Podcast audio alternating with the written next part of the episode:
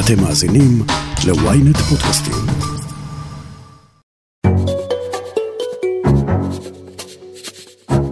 אין פתרונות קסם, אין בחיים ואין בנדל"ן. ולהמשיך ולהוציא מחיר מטרה, מחיר למשתכן, אה, אה, כל הפתרונות האלה שתוקפים את צד הביקוש לא מביאים את התוצאה וזה הוכח. יש איזושהי ירידה בביקושים כתוצאה מתגובה לעליית ריבית מאוד חריפה שקרתה כאן בחודשים האחרונים, אבל ברור לכולם שהביקושים האלה יתחדשו, ואז מה יקרה? הם יפגשו היצע שהולך ומדלדל.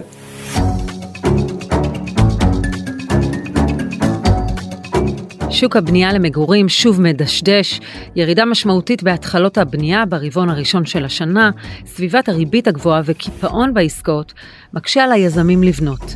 איך זה ישפיע על היצע הדירות בשנים הקרובות? האם יש דרך לעודד את היזמים לבנות בכל זאת? ומה יקרה ביום שהריבית תפסיק לעלות? האם מחירי הדירות שוב יזנקו? אני שרון קידון, וזאת הכותרת.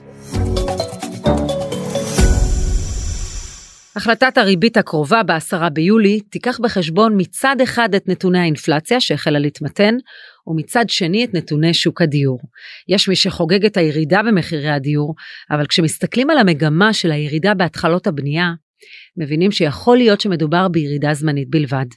עורכת הנדל"ן של ידיעות אחרונות וויינט הילה ציון חושבת שהמגמה של הירידה בהתחלות הבנייה צריכה להדאיג אותנו. לפי הנתונים שפרסמה הלשכה המרכזית לסטטיסטיקה, ברבעון הראשון של השנה נרשמה צמיחה בשיעור של לא פחות מ-25% בהתחלות הבנייה של דירות חדשות. בעצם בחודשים ינואר-מרץ הקבלנים החלו לבנות כ-15,000 יחידות דיור, זה אולי נשמע הרבה, אבל לעומת התקופה המקבילה אשתקד, החלו בנייתן של כ-20,000 יחידות דיור חדשות. אגב, גם בחישוב שנתי מדובר בירידה בשיעור של כעשרה אחוזים, לאחר שב-12 החודשים האחרונים החלה בנייתן של כ-60 אלף יחידות דיור חדשות, לעומת כ-70 אלף דירות שהחלה בנייתן ב-12 החודשים שקדמו להם. מעניין לראות איפה נרשמה באמת ירידה בהתחלות הבנייה, אז אנחנו רואים ירידות בעיקר בבית שמש, עם ירידה של כמעט 60 אחוזים בהתחלות הבנייה של דירות חדשות, באור יהודה ירידה של כ-50 אחוז, באשקלון ירידה של כ-46 אחוזים, הרצליה, אחת הערים המבוקשות, נרשמה ירידה של כ-43 אחוזים ב-12 החודשים האחרונים, נתניה אה, וקריית אונו ירידה של כ-30 אחוז בהתחלות הבנייה. כן צריך לציין את הערים שמובילות בהתחלות בנייה של, של דירות, זאת אומרת ש, שממשיכים לבנות וממשיכים לבנות בגדול. אה, תל אביב כמובן מובילה את הערים עם התחלות בנייה של דירות חדשות. ב-12 החודשים האחרונים החלו בנייתן של כ-4,500 דירות חדשות. גם ירושלים, העיר הגדולה בישראל, עם כ-4,000 דירות חדשות שהחלה בנייתן. ראשון לציון, בת ים, באר שבע, אשקלון, גם הן אה, ערים שבהחלט אה, ממשיכות להתרחב. ערים נוספות שאני רוצה לציין שבעצם מה שקרה בשנה שעברה דווקא הייתה ירידה בהתחלות הבנייה של דירות, אבל השנה הם דווקא חזרו ככה לצמוח ובגדול, אז אנחנו מדברות על רמת גן, בני ברק, באר יעקב, קריית גת והוד השרון. כדי להבין את הנתונים, תסבירי לנו במילים פשוטות למה מתכוונים בהתחלות בנייה. הכוונה היא שבעצם יש פחות בנייה של דירות, בין אם אנחנו מדברים על אה, קרקעות שכבר נרכשו על ידי היזם ושהוא שילם בגינן אה, את הסכומים אה, הגבוהים, יש לציין, לרשות מקרקעי ישראל, ובין אם אנחנו מדברים על קרקעות שיש להן מכרז שבכלל לא נסגר. בתקופה האחרונה יש לא מעט מכרזים של רשות מקרקעי ישראל לשיווק קרקעות שלא נסגרו, בדיוק בגלל הסיבה הזאת שקבלנים חוששים להיכנס להרפתקאות כלכליות שהם ממונפים מדי והם לא יכולים להרשות לעצמם את המחירים שהוצגו במכרזים. לכן אנחנו גם רואים בתקופה האחרונה אה, ירידות במחירי המכרזים, זאת אומרת, עד לאחרונה נסגרו מכרזים במחירים אה, מטורפים באזורי הביקוש, למשל מכרזים בשדה דוב, במרכז תל אביב וכולי, ולעומת זאת, מאז אה, העלאות הריבית ומאז האקלים הכלכלי שמעיב על כל הסיפור הזה, אז אנחנו באמת רואים פחות ופחות מכרזים שמצליחים לצאת לפועל. אגב, לא רק אה, לפרויקטים למכירת דירות, גם פרויקטים אה, לדיור להשכרה, שגם בדיור להשכרה, אגב, חלה ירידה בהתחלות הבנייה של דירות חדשות. בעצם בלמ"ס משקללים את כל אה, סוגי הפרויקטים, פרויקטים למכירה, פרויקטים להשכרה, ואפילו בתים בבנייה עצמית, שזה בדרך כלל יותר בשיטת בני ביתך, זאת אומרת, אפילו חלה ירידה בהתחלות הבנייה של אה, בתים פרטיים על ידי אנשים פרטיים, חלה גם ירידה בהתחלות הבנייה במסגרת פרויקטים של התחדשות עירונית, וכל הדברים האלה בעצם מעידים על כך שיש בעצם ירידה במינוף של הקבלנים, והם לא מצליחים לבנות כי האקלים הכלכלי בעצם מעיב עליהם. איך את מסבירה את הירידה בהתחלות הבנייה? אי אפשר להתעלם אה, מהאקלים הכלכלי, מעליות הריבית. ברגע שהריבית עלתה, אה, זה בעצם אה, מקשה על היזמים, מקשה עליהם להיכנס להרפתקאות מימון. לא תמיד הם מצליחים לקבל את הליווי הבנקאי, הם צריכים להראות לבנק שהם הצליחו למכור דירות. וצריך לא לשכוח שיש פה גם את הצד המשמעותי של הביקושים של רוכשי הדירות. אה, אנחנו ראינו בשבועות האחרונים, אה, ובכלל בחודשים האחרונים, את כל הסקירות של הלשכה המרכזית לסטטיסטיקה ושל הכלכלנית הראשית במשרד האוצר, שמצביעים על קיפאון בביקושים. רק בשבוע שעבר קיבלנו נתונים מאוד מאוד עדכניים לגבי זה, לגבי אה, צמיחה, שפל של 50 אחוז בחודש אפריל האחרון בהיקף העסקאות למכירת דירות, וכשהקבלנים לא יכולים להציג מכירות לבנק, הבנק לא יכול לתת להם את המימון הראוי כדי לקדם פרויקט מגורים, וכמובן שפרויקט מגורים הרי מדובר פה בעשרות מיליוני שקלים, אה, אם לא יותר, אה, וברגע שקבלן לא מקבל את המימון הבנקאי או אה, חושש להיכנס להרפתקה כלכלית כזו או אחרת, הוא בונה פחות. זה המצב, זה כדור השלג שבעצם נוצר בעקבות אה, העלאות הריבית. אז נכון שב, שבסופו של דבר מה שניסו להשיג זה איזושהי, אה, איזשהו איזון במחירי הדירות, כי בסופו של דבר רק לפני חצי שנה אנחנו ראינו זינוק של כ-20 אחוזים במחירי הדירות, ובמדד מחירי הדיור האחרון שפרסמה הלשכה בשבוע שעבר, אנחנו ראינו סוף סוף ניצנים של ירידה והתמתנות בעליות השנתיות. זה נכון, ו- ואי אפשר להתעלם מזה, אבל זה נובע מקיפאון בביקושים, מה שקוראים בענף ביקושים כבושים, כי בסופו של דבר, דירה היא מוצר צריכה שכולנו צריכים בישראל, ואם רוכשי הדירות החליטו לשבת על הגדר ולא לקנות כדי לחכות לראות אם אה, המחירים ימשיכו לרדת, אה, או שהם לא קונים דירות בגלל שהמשכנתאות שלהם התייקרו משמעותית בגלל עליות הריבית, זה לא אומר שלכולם כבר יש דירות והכול בסדר. זאת אומרת, לאנשים עדיין, מי שצריך דירה ועדיין לא קנה, הוא עדיין צריך את הדירה הזאת, אה, ובסופו של דבר, אם הם לא קונים, אז הקבלנים לא מצליחים לבנות, וגם יש חשש שאם לא קונים עכשיו, יכול להיות שזה, כמו שהיזמים אה, מעריכים בענף, יתפוצץ לנו בפנים בהמשך. מה אנחנו נראה כאן בהמשך, היה ואפילו הריבית תוקפא או תרד? בענף הנדל"ן לא אופטימי במיוחד, לא משנה איזה תרחיש תתארי, כי גם אם הריבית תוקפא או תרד והאינפלציה תמשיך לרדת, בסופו של דבר הקיפאון בביקושים לדירות, כמו שאמרתי, הוא לא קיפאון טבעי.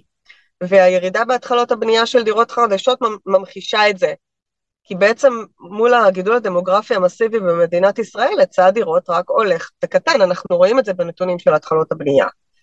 אה, ברגע שהריבית תרד והמשכנתה לא תהיה יקרה כל כך, אז הביקושים יתפרצו.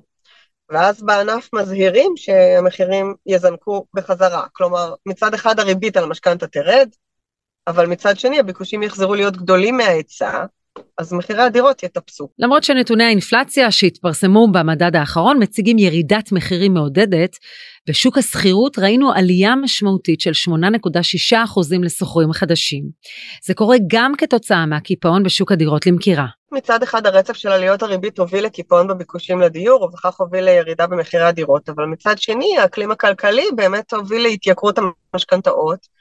מה שגרם למשקיעים, או לבעלי דירות שמשכירים את הדירות, כן, לא כל uh, מי שיש לו דירה ומשכיר אותה הוא משקיע כמובן, uh, אבל זה הוביל אותם בעצם לגלגל את ההתייקרות לשוכרי הדירות שנאלצים לשלם יותר.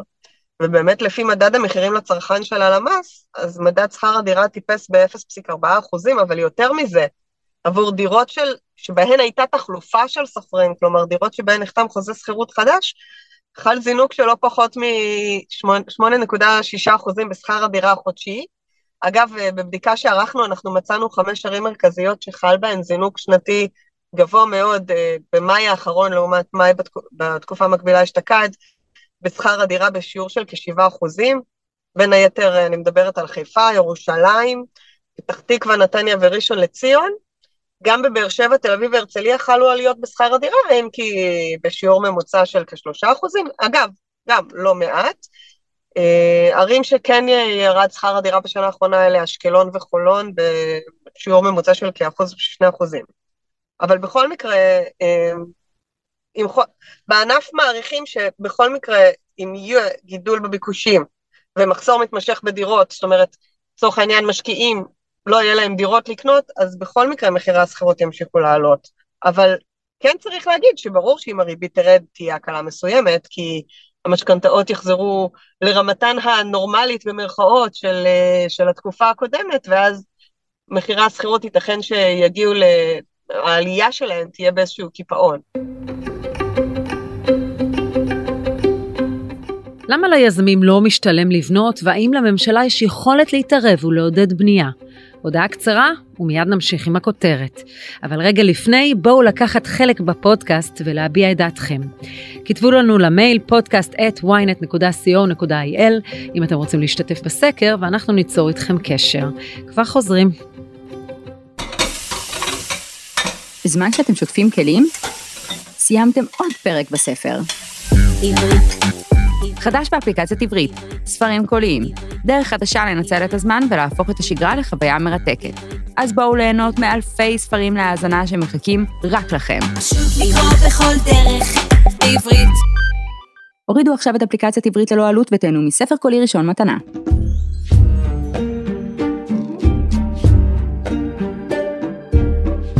יזמים שממונפים מאוד וקנו קרקע במחירי שיא, בעיקר לפני שנה, שנה וחצי, כשמחירי הקרקעות היו בשיא שלהם, הם התמודדו כרגע עם תקופה מאוד מאוד מאתגרת. אני מקווה שזה לא יגיע חלילה למצב של חדלות פירעון, או, אבל יכול להיות אה, בסבירות די גבוהה שיצטרכו למכור נכסים משמעותיים, או אפילו למכור נתחים בחברה, או להכניס שותפים שהם יותר חזקים פיננסית, כדי לעבור את התקופה המאוד מאתגרת הזאת. זה ניר שמול, יזם נדל"ן, מנכ"ל החברה לפיתוח התחדשות עירונית ומנכ"ל שניר. מבחינתו ליזם לא משתלם לבנות בסביבת הריבית הנוכחית. כשהריבית עולה, בעצם כל שוק הנדל"ן משתנה, ואנחנו חוזרים כרגע 20 שנה אחורה למי שזוכר לתחילת שנות האלפיים, שגם היה מצב ביטחוני מאוד מאוד קשה, אבל גם הייתה ריבית מאוד מאוד גבוהה. הריבית עלתה היום לשיא של 20 שנה. זה אומר מאות שקלים תוספת לכל משפחה במשכנתה. ומה שאנחנו רואים היום זה בעצם אה, חזרה לתחילת שנות האלפיים, שהתחלות הבנייה היו בקצב יחסית מאוד מאוד נמוך, היה מעט מאוד קונים והשוק היה במעין סטגנציה כזאת, וכמובן מה שקרה אז, שהיו לנו 4-5 שנים מאוד מאוד קשות, וב-2005-2006 כשהריבית התחילה לרדת השוק בעצם השתחרר, ונעשו בעצם כמות גדולה מאוד של עסקאות בפרק זמן קצר מאוד, והמחירים משנת 2005-2006 לא הפסיקו לעלות. עכשיו אם מסתכלים מבחינה היסטורית, מה שהיה זהה גם אז וגם היום זה בעצם הריבית. כשהריבית נמוכה יש הרבה מאוד עסקאות, הכסף הוא כסף זול, הוא כסף כמעט בחינם, וניתן ליזום, לקנות דירות, לבנות, ובעצם שוק של נדל"ן מאוד מאוד משוכלל, וכשהריבית עולה וקשה מאוד לגייס את הכסף, והעלויות של הכסף גם גבוהות וגם קשה מאוד להשיג את הכסף עצמו מהמערכת הבנקאית או מהחוץ בנקאית, בעצם אנחנו רואים שהנדל"ן מאוד מאוד חלש ויש ירידה מאוד משמעותית גם במכירות וגם בקצב התחלות הבנייה. מדובר גם ביזמים שהשקיעו הון רב ולקחו מימון לקניית הקרקע ועדיין מעדיפים לא לבנות? חד משמעית, תחשבי, עד אם אנחנו רואים כרגע את המצב היום, אז אם מלפני שנה יזם יכול היה לקבל כסף בסדר גודל של אחוז וחצי, שתיים עד שתיים וחצי אחוז, ועל כל 100 מיליון שקל לרכישה של קרקע הוא שילם בין מיליון וחצי לשתיים וחצי מיליון שקל ריבית בשנה, היום הוא משלם סדר גודל של בין 7 ל-9 מיליון שקל על כל 100 מיליון שקל לשנה. והריבית הגבוהה הזאת בסופו של דבר, ברגע שהיא קפצה בצורה כל כך משמעותית, הקבלנים והיזמים צריכים בעצם לגלגל אותה על מישהו, ובדרך כלל מגלגלים אותה על מחיר הדירה. זאת אומרת, מייקרים את מחירי הדירות כדי להתמודד עם הריבית הגבוהה.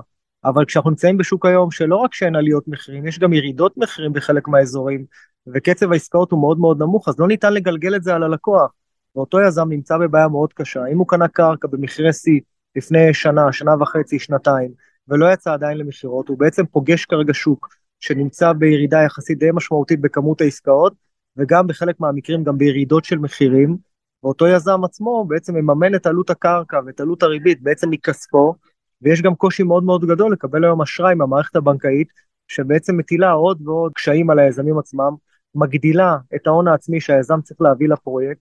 אם בעבר יזם יכול היה בשנות השיא להביא בין חמישה לעשרה אחוז הון עצמי לפרויקט, היום זה 20-25 אחוז, וגם עלות הכסף היא הרבה יותר גבוהה, ואנחנו נמצאים בשוק אחר לחלוטין. אגב, שוק שיזמי הנדל"ן, בעיקר הצעירים שבהם, ואלו שבעצם מנהלים את חברות הנדל"ן היום, רובם אגב, מנהלים יחסית די צעירים, לא מכירים ב-20 שנה האחרונות. כלומר, אנחנו נמצאים במצב שמי שמתחיל לבנות, יכול למצוא את עצמו בעצם ממוטט את החברה או פושט את הרגל. הוא לא מתחיל לבנות אפילו. אם הוא לא עומד ביעד הפריסל שהציב לו הבנק, והוא לא מכר סדר גודל של 20 עד 30 אחוז מהדירות, הוא לא יכול לקבל את הליווי הבנקאי להמשך uh, הבנייה של הפרויקט. זאת אומרת, הוא קיבל ליווי בנקאי על קרקע, משלם עליו ריבית יחסית מאוד גבוהה, בחלק מהמקומות לפעמים גם הבנקים פונים ליזמים שוב ואומרים להם, תקשיבו, נכון שחתמנו איתכם על הסכם לפני שנה, אבל התנאי שוק היו אחרים, בואו תנסו בבקשה להגדיל לנו את ההון העצמי. אז תחשבי שיזם נדל"ן כזה, לא רק הוא מתמודד כרגע עם אה, קושי במכירות, הוא גם מתמודד כרגע עם קשיי מימון, וככל שאתה ממונף יותר בתקופה כזאת שהריבית יחסית מאוד מאוד גבוהה, ככה הסיכון שלך גבוה יותר, וזה בעצם אין, אה, אני חייב להגיד, כמו אה, מעגל קסמים כזה, שככל שהשוק קשה יותר, גם ליזמים קשה יותר, גם ללקוחות שצריכים לקנות דירות הרבה יותר קשה, גם במשכנתאות, אבל גם בהלוואות של הקבלנים. המדינה למעשה במקרה הזה יושבת על הגדר. היא נהנית מאוד ממכירת הקרקע ליזמים, אבל אין לה דרך לעודד אותם לבנות. בעבר עלו מספר פעמים יוזמות חקיקה שבמסגרתן האפשרות לקנוס קבלנים שלא בונים בדרך של היטל עיכוב בנייה. אנחנו נביא לכנסת בימים הקרובים כדי להעביר אה, רפורמה במיסוי שנותנת תמריץ לאנשים שמחזיקים עשרות אלפי דירות, להניע אותם להכניס את. הדירות הללו לשוק, זה ייתן פתרון מיידי להרבה מאוד צעירים, ויהיו עוד צעדים. אנחנו נפתור את מצוקת הדיור. אך אלו נתקלו בקשיים משפטיים וגם בחילופי ממשלות ונגנזו. האם בכל זאת יש למדינה מה לעשות? המשבר שאנחנו רואים היום הוא בעצם המשבר של שנת 25, זאת אומרת, מה שקורה כרגע היום כשיש ירידה בהתחלות הבנייה ואנשים לא קונים דירות, בעצם יוצר שני דברים מאוד מרכזיים. אחד, יש לחץ מאוד גדול על מחירי השכירויות, כי כשאנשים לא קונים דירות הם צריכים לשכור דירות. ויש לחץ מאוד כבד על מחירי השכירות שמאמירים. ודבר שני, שאנחנו רואים יש ירידה משמעותית בהתחלות הבנייה, וזה אומר שאם שנת 23 מוגדרת אצלנו בתחום הנדל"ן, היזמים, כל מי שעוסק בבנייה, בנדל"ן, כשנה די אבודה שנת 23, אז בשנת 24 היא סימן שאלה, אז אני מעריך שבשנת 25 אנחנו נראה עוד פעם קפיצה של בעצם כהרבה מאוד קונים שיורדים מהגדר, מה שהיום יושבים על הגדר, ואז אנחנו רואים גם התחלות בנייה בקצב בנייה מאוד מאוד נמוך, וכתוצאה מכך, שוב, אנחנו נראה בשנת 25, אני מעריך, שוב, קפיצה מאוד משמעותית במחירים. חלק מהחברים שלי חושבים שזה יהיה לפני כן, ברבעון ראשון 24, או רבעון שני 24, אני קצת אולי קצת יותר פסימי בנושא הזה, ואני מרגיש שמה שיקרה שוב זה עוד פעם, תהיה קפיצה מאוד משמעותית, כמות קטנה מאוד של דירות, הרבה מאוד רוכשים, והמחירים עוד פעם ימשיכו לעלות. בסוף זה שוק חופשי, בסוף מדינה צריכה כמה שיותר פחות אה, להתערב בשוק חופשי, בכלכלה שהיא כלכלה חופשית, וכמו שהיו תקופות שהיזמים הרוויחו בהם יותר בשנת 21, 22, והמדינה נהנתה כמובן מהכנסות ממיסים, פה כרגע יש בעצם סיטואציה הפוכה. אנחנו רואים כרגע ירידה של 50 אחוז בהכנסות המדינה ממיסים, גם במס רכישה וגם במס שבח. זה אומר שתקציב המדינה שבעצם נכנס והיה מבוסס הרבה מאוד על מיסים מנדל"ן, בעצם מצטמק בצורה משמעותית. ומה שהמדינה יכולה לעשות כרגע, אני חושב שבתחום של מגורים הוא קצת יותר בעייתי, כי באמת לשחרר קרקעות כרגע בתקופה שלא מוכרים, אז זה עלול להביא עוד יותר לסחרור גם של הנדל"ניסטים והיזמים והקבלנים, וגם של חלילה יכול להביא לסחרור גם במערכת הבנקאית, אם פתאום ישחררו קרקע בכמויות מאוד מאוד גדולות. צריך פה הרבה מאוד, אני חייב להגיד, חשיבה לטווח ארוך, הסתכלות קדימה, וכמובן אה, לראות בעצם אה, בסיטואציה כזאת אה, מה יכול לקרות בעוד שנה-שנתיים, אבל יש דבר אחד שכן המדינה יכולה לעשות וחייבת לעשות. אחד, זה קשור כמובן לשוק השכירות. המדינה בשנת 2015 קבעה בהחלטת ממשלה יעד של 150 אלף דירות להשכרה, היעד התממש יחסית בסכומים, בוא נגיד בהיקפים מאוד מאוד קטנים, בין 15 ל-20 אלף דירות בלבד, ואם המדינה רוצה שהשוק הזה באמת יהיה שוק משוכלל, היא חייבת לתת כרגע ערבות מדינה להלוואות שיילקחו על ידי הקבלנים כדי לקבל את הכסף עצמו יחסית בריבית נמוכה, כי אם היום התשואה בעצם על נדל"ן בישראל הוא בין 2 ל-3 אחוזים, ועלות גיוס הכסף היא 7-8 אחוזים, אז זה מה שאנחנו מרגישים כרגע, שבעצם היזם עצמו שעוסק בתחום של דיור להשכרה לא נכנס לתחום הזה, ויתרה מכך, אנשים שקנו דירות לטובת להשכיר אותם דרך המדינה בכל מיני מכרזים כאלה ואחרים, כרגע מוכרים את הדירות הללו. זאת אומרת, מי שקנה בחוק עידוד השקעות הון 50, 60, 70 דירות וייעד אותם להשכרה, כרגע אנחנו רואים שיזמים מוכרים את הדירות האלו ויש כרגע פחות דירות להשכרה. ומה שהמדינה באמת יכולה לעשות בסיטואציה הזאת זה כשהריבית עולה להוריד מיסים. נכון שזה נשמע קצת אה, הזוי, איך אפשר להגיד דבר כזה, שמצד אחד יש ירידה של 50% בגביית המיסים, ואני אומר כרגע בואו תורידו עוד מיסים, אבל זה כדי לעודד אה, את השוק בצורה אפילו מלאכותית, כי מה שאנחנו רואים כרגע, אנשים כרגע לא קונים דירות, אין הכנסות של המדינה ממיסים, והדרך היחידה להתמודד כרגע עם ריבית גבוהה זה הורדת מיסים.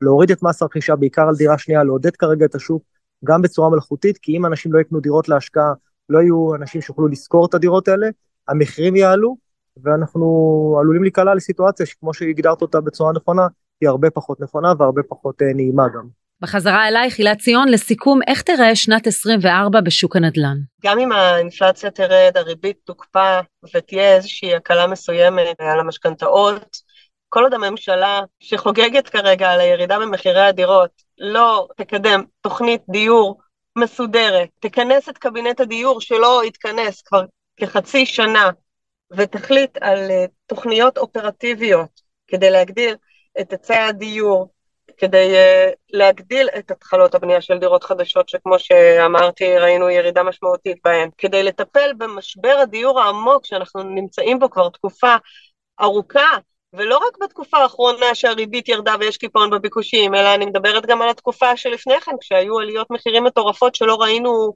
כבר למעלה מעשור. כל עוד הממשלה לא תטפל במשבר הדיור העמוק שמדינת ישראל נמצאת בו, אז התרחיש הוא לא אופטימי גם אם האינפלציה תרד, גם אם מדד מחירי הדיור ימשיך להציג ירידות קטנות כאלה ואחרות. אני לא יודעת שכדאי לחגוג עדיין על ירידות המחירים.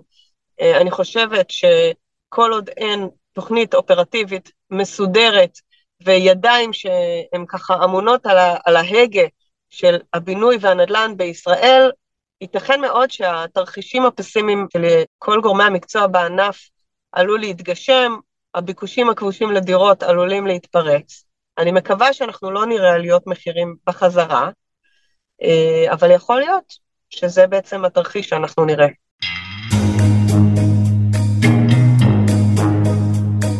ועד כאן הכותרת להפעם. תודה להילה ציון ולניר שמול. אתם מוזמנים לעקוב אחרינו באפליקציה, בנייד וגם ברכב, או איפה שאתם שומעים את הפודקאסטים שלכם. אם זה קורה באפל או בספוטיפיי, אתם מוזמנים גם לדרג אותנו. אני מזמינה אתכם להאזין לפרק אחר שלנו על יוקר המחיה. חפשו את הפרק "מי בכלל צריך חקלאות ישראלית". איתי בצוות הכותרת ישי שנר, בלילך ביטון וגיא סלם. אני שרון קידון, ניפגש בפעם הבאה.